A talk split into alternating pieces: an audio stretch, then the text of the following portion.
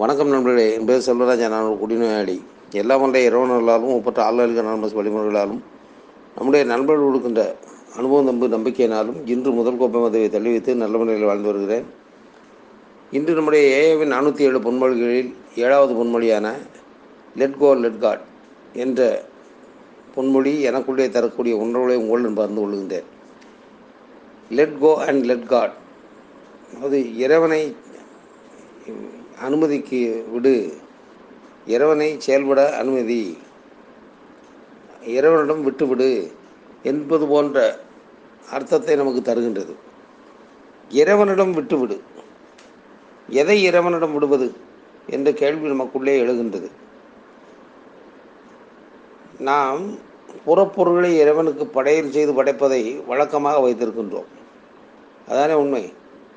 புறப்பொருள்களை இறைவனுக்கு படைக்கின்றோம். அது எந்த மத வழிபாடு முறைகளாக இருந்தாலும் சரி எந்த சம்பிரதாயங்களாக இருந்தாலும் சரி புறப்பொருளை படைக்கின்றோம். ஆனால் நாம் நம்முடைய மனதிற்குள்ளே இருந்து செலுத்த வேண்டிய காணிக்கை என்ன? நாம் நம்முடைய மனதிலிருந்து கொடுக்க வேண்டிய விஷயம் என்ன? அதை எப்படி நாம் இறைவனம் கொடுப்பது என்பதை நாம் மறந்து விடுகின்றோம். அதனால்தான் இறைவன் என்னுள்ளே செயல்படுவதை நான் எப்படி அனுமதிப்பது என்பதே எனக்குள்ளே மறந்து விடுகின்றது. இந்த எதிர்மறை உணர்வுகள் எனக்குள்ளே எப்பொழுதெல்லாம் இருக்கின்றதோ அப்பொழுது நான் முடிவு செய்து கொள்கின்றேன். ஆம் இந்த வேலையை நான் தான் செய்கின்றேன் எனவே இது முடியாது என்று. அதாவது ஒரு ஒரு பையன் இருக்கின்றான் அவன் அதிகாலையில் ஐந்து மணிக்கு எழுந்து படிக்க வேண்டும் என்று ஒரு சூழ்நிலை இருக்கின்றது என்று வைத்துக்கொள்வோம் அவன் நான் படுக்கையிலிருந்து அதிகாலையில் எழுந்திருக்க முடியவில்லை. முயற்சித்து என்ன பயன் என்று சொல்லுகின்றான் என்றால் அவன் தன்னால் முடியும் என்றோ அல்லது தான் அதிகாலையில் படுக்கையிலிருந்து எழுந்திருத்து தன்னுடைய பாடங்களை படிக்க முடியும் என்றோ நம்பவில்லை என்றுதானே அர்த்தம். எப்பொழுது ஒரு மனிதன் நான் இந்த காரியத்தை செய்ய முடியாது இதை செய்ய நான் முயற்சிப்பது தேவையற்றது பயனில்லாதது என்னால் முடியாது என்று எனக்கு தெரியும். மற்ற பயன்கள் செய்யலாம் என்னால் முடியாது என்று சொல்லி கொண்டிருந்தால் மற்றவர்கள் செய்யலாம் என்னால் செய்ய முடியாது என்று ஒருவன் சொல்லி கொண்டிருந்தால் அவன் எப்படி தலை தூக்கி தன்னுடைய செயல்களிலே வெற்றியை காண முடியும்? முடியாதல்லவா? அதுபோல தான் அதே பழக்கம் தொடர்ந்து வந்துவிடும். அவர் சிறுவனாக இருக்கும்போது எனக்கு எனக்குள்ளே வரக்கூடிய எதிர்மறை உணர்வு என்னால் முடியாது எனக்கு தெரியாது என்னால் இல்லை என்னால் இல்லை என்னால் முடியாது என்று சொல்லிக்கொண்டே இருக்கக்கூடிய ஒரு மனிதனுடைய வாழ்க்கை என்ன நடக்கும்? அவன் மிக விரைவிலே முடியாது என்று சொல்லக்கூடிய ஒரு நோய்க்கு பேரழிவு நோக்கி பரிகடாகி விடுவான். அதான் உண்மை. என்றால் அவனை எதிர்மறை உணர்வு ஆட்கொண்டு விடும். என்னால் முடியாது என்பது அவனுடைய பழக்கமாக மாறிவிடும். அவனுடைய வாழ்க்கையின் பழக்கமாகவே மாறிவிடும். அப்படி மாறும்பொழுது என்ன நடக்கும்? சுயமரியாதை சுயநம்பிக்கை தன்னுடைய திறன் பற்றிய மன உணர்வு எல்லாமே அவனிடமிருந்து அழிக்கப்பட்டுவிடும். அதை விட முக்கியமான விஷயம் அவனுடைய சாதனை அவனுடைய சிந்தனைகளோட உயர்ந்து விட முடியாது. அதானே உண்மை. அதுக்கு மாறாக யாராக இருந்தாலும் சரி நான் இந்த காரியத்தை செய்து முடிப்பேன் என்றும் எவ்வளவு தடைகள் வந்தாலும் சரி எடுத்த காரியத்தை நான் முடிப்பதற்குரிய முனைப்போடு செயல்படுவேன் என்றும் ஒருவன் செயல்பட்டு கொண்டிருக்கின்றான் என்றால் அதுதானே அவனுடைய தன்னம்பிக்கையும் நம்பிக்கையும் அதிகரிக்கக்கூடிய வரையில் வகையில் இருக்கும். இதெல்லாம் எப்படி கிடைக்கும் என்று சொன்னால் ஒரு செயலை என்னால் செய்ய முடியாது என்று நான் பின்வாங்குகின்றேன் என்று சொன்னால் அது என்னுடைய உணர்வு. அதே செயலை இறைவன் எனக்காக துணை இருந்து நடத்தி கொடுப்பார் என்று நான் நம்பிக்கை கொள்கின்றேன் என்றால் அது இறை உணர்வு ஆன்மீக வாழ்வு. இதை தான் நமக்கு நம்முடைய புத்தகங்களும் கூட மீண்டும் மீண்டும் சொல்லுகின்றது. அதாவது நம்முடைய ஆழ்வார்கான தமிழ் புக்கிலே பக்கம் இரநூத்தி முப்பத்தி எட்டிலே சொல்லப்படுகின்றது. ஒவ்வொரு நாளும் நீங்கள் என்ன செய்யலாம் என்று உங்கள் தியானத்தின் போது அவரை கேளுங்கள். உங்கள் வாழ்க்கை சரியாக இருக்குமானால் கட்டாயம் பதில் வரும். உங்களிடம் இல்லாத ஒன்றை பிறருக்கு கொடுக்க முடியாதல்லவா? அவருடன் உங்களுக்குள்ள உறவு முறை சரியானதாக இருக்கும்படி பார்த்து கொள்ளுங்கள். அப்பொழுது உங்கள் வாழ்க்கையிலும் எண்ணற்ற மற்றவர்களின் வாழ்க்கையிலும் குறிப்பிடத்தக்க நல்ல சம்பவங்கள் நிறைவேறும். இதுவே நீங்கள் அறிந்த மிகப்பெரிய உண்மை என்று சொல்லியிருக்கின்றது. அதாவது உங்களுடைய வாழ்க்கை சரியாக இருக்குமானால் கட்டாயம் பதில் வரும். உங்களிடம் இல்லாத ஒன்றை நீங்கள் பிறருக்கு கொடுக்க முடியாதல்லவா? எப்படி என்னுடைய வாழ்க்கையிலே நான் இறைவனை செயல்படுவதற்கு அனுமதித்த உணர்வு எப்பொழுது தோன்றியது? இன்றைக்கு என்னை கொள்கின்றேன். நான் இதுவரை குடியை நிறுத்துவதற்கு எவ்வளவோ முயற்சி செய்திருக்கலாம். அந்த முயற்சிகள் தோல்வியிலே இருந்திருக்கலாம். நாம் என்னவெல்லாம் குடியை நிறுத்துவதற்கு முயற்சி செய்தோம் என்று நம்முடைய புத்தகங்களிலும் கூட சொல்லப்பட்டுள்ளது. அப்படிப்பட்ட முயற்சிகள் எல்லாம் தோல்வியடைந்த நிலையில் நாமே மனதிற்குள்ளே முடிவு செய்து விட்டோம். ஆம்.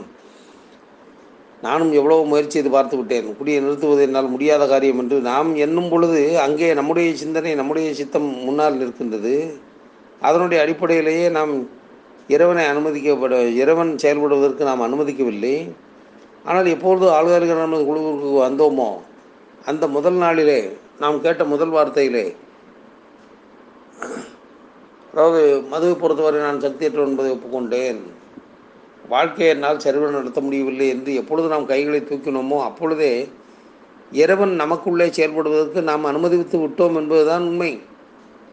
அதே ஒன்றுவடைத்தான் தொடர்ந்து நம்முடைய வாழ்க்கையிலே ஒவ்வொரு நிலைகளிலும் நாம் செயல்படுத்தி காட்ட வேண்டியது இருக்கின்றது. என்றால் நம்மால் நமக்கு செய்து கொள்ள முடியாததை நம்பிக்கை நமக்கு செய்தது என்று மீண்டும் மீண்டும் நாம் உணர்ந்து கொள்ளுகின்றோம். அதையும் கூட நமக்கு சொல்லுகின்றது.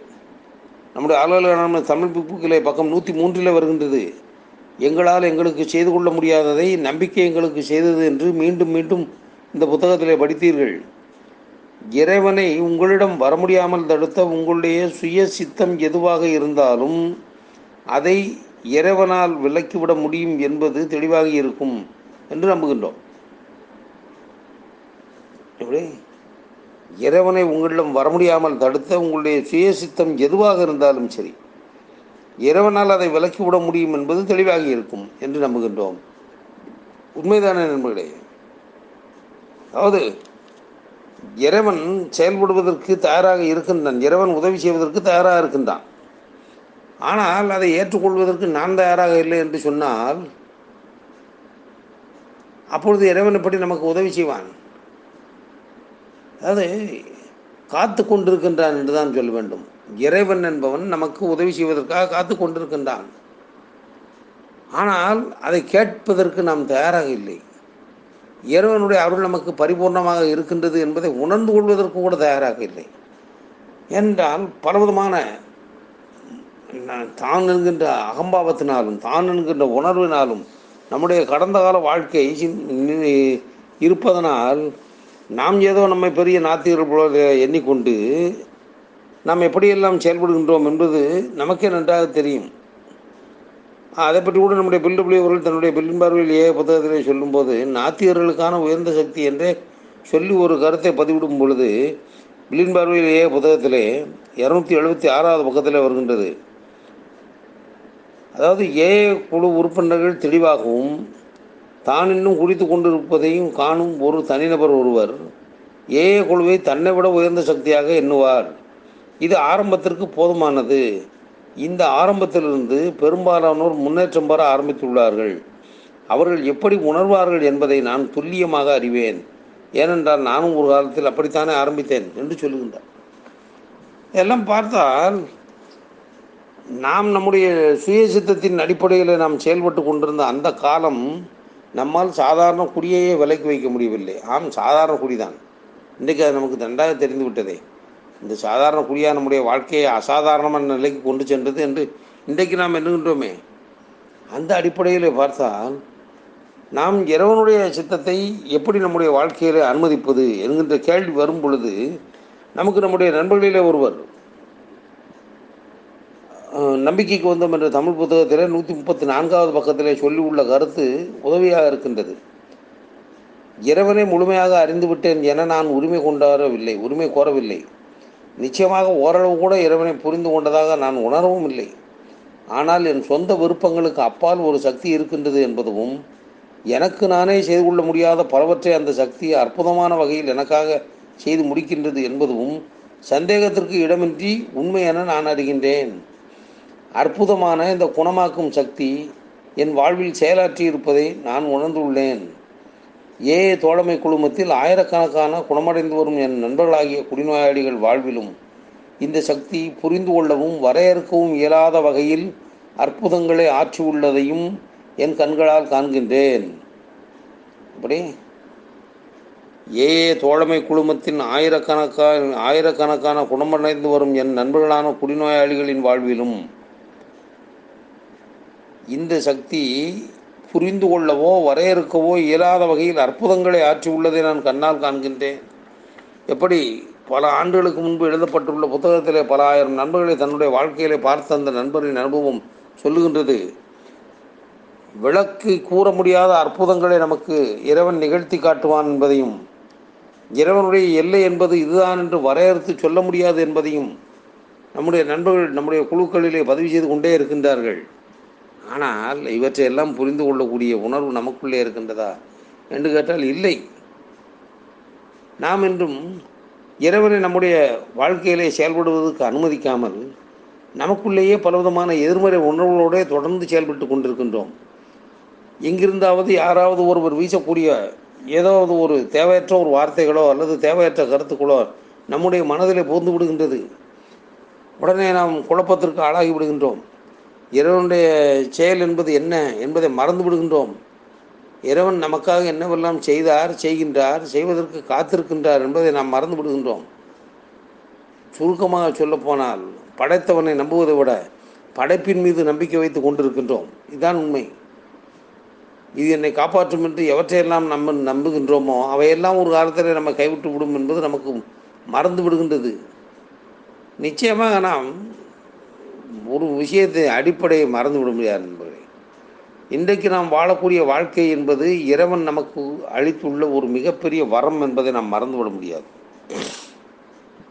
ஏனென்றால் இந்த வரம் கிடைக்காத பலருடைய வாழ்க்கை எப்படி இருக்கின்றது என்பதை நாம் கண்ணாலே பார்த்து தான் வருகின்றோம். அந்த அடிப்படையிலே நாம் என்ன செய்ய வேண்டியது இருக்கின்றது? இன்றைக்கு தேவையற்ற நிலைமையிலே நாம் சில அதாவது எப்படி என்றால் எதிர்காலத்தை கணித்து கூறுபவர்கள் பின்னால் சென்று என்னுடைய எதிர்காலம் எப்படி இருக்கும் என்று அவர்களை கேட்டுக்கொண்டு நம்பிக்கொண்டிருக்கின்றோம். அதானே உண்மை.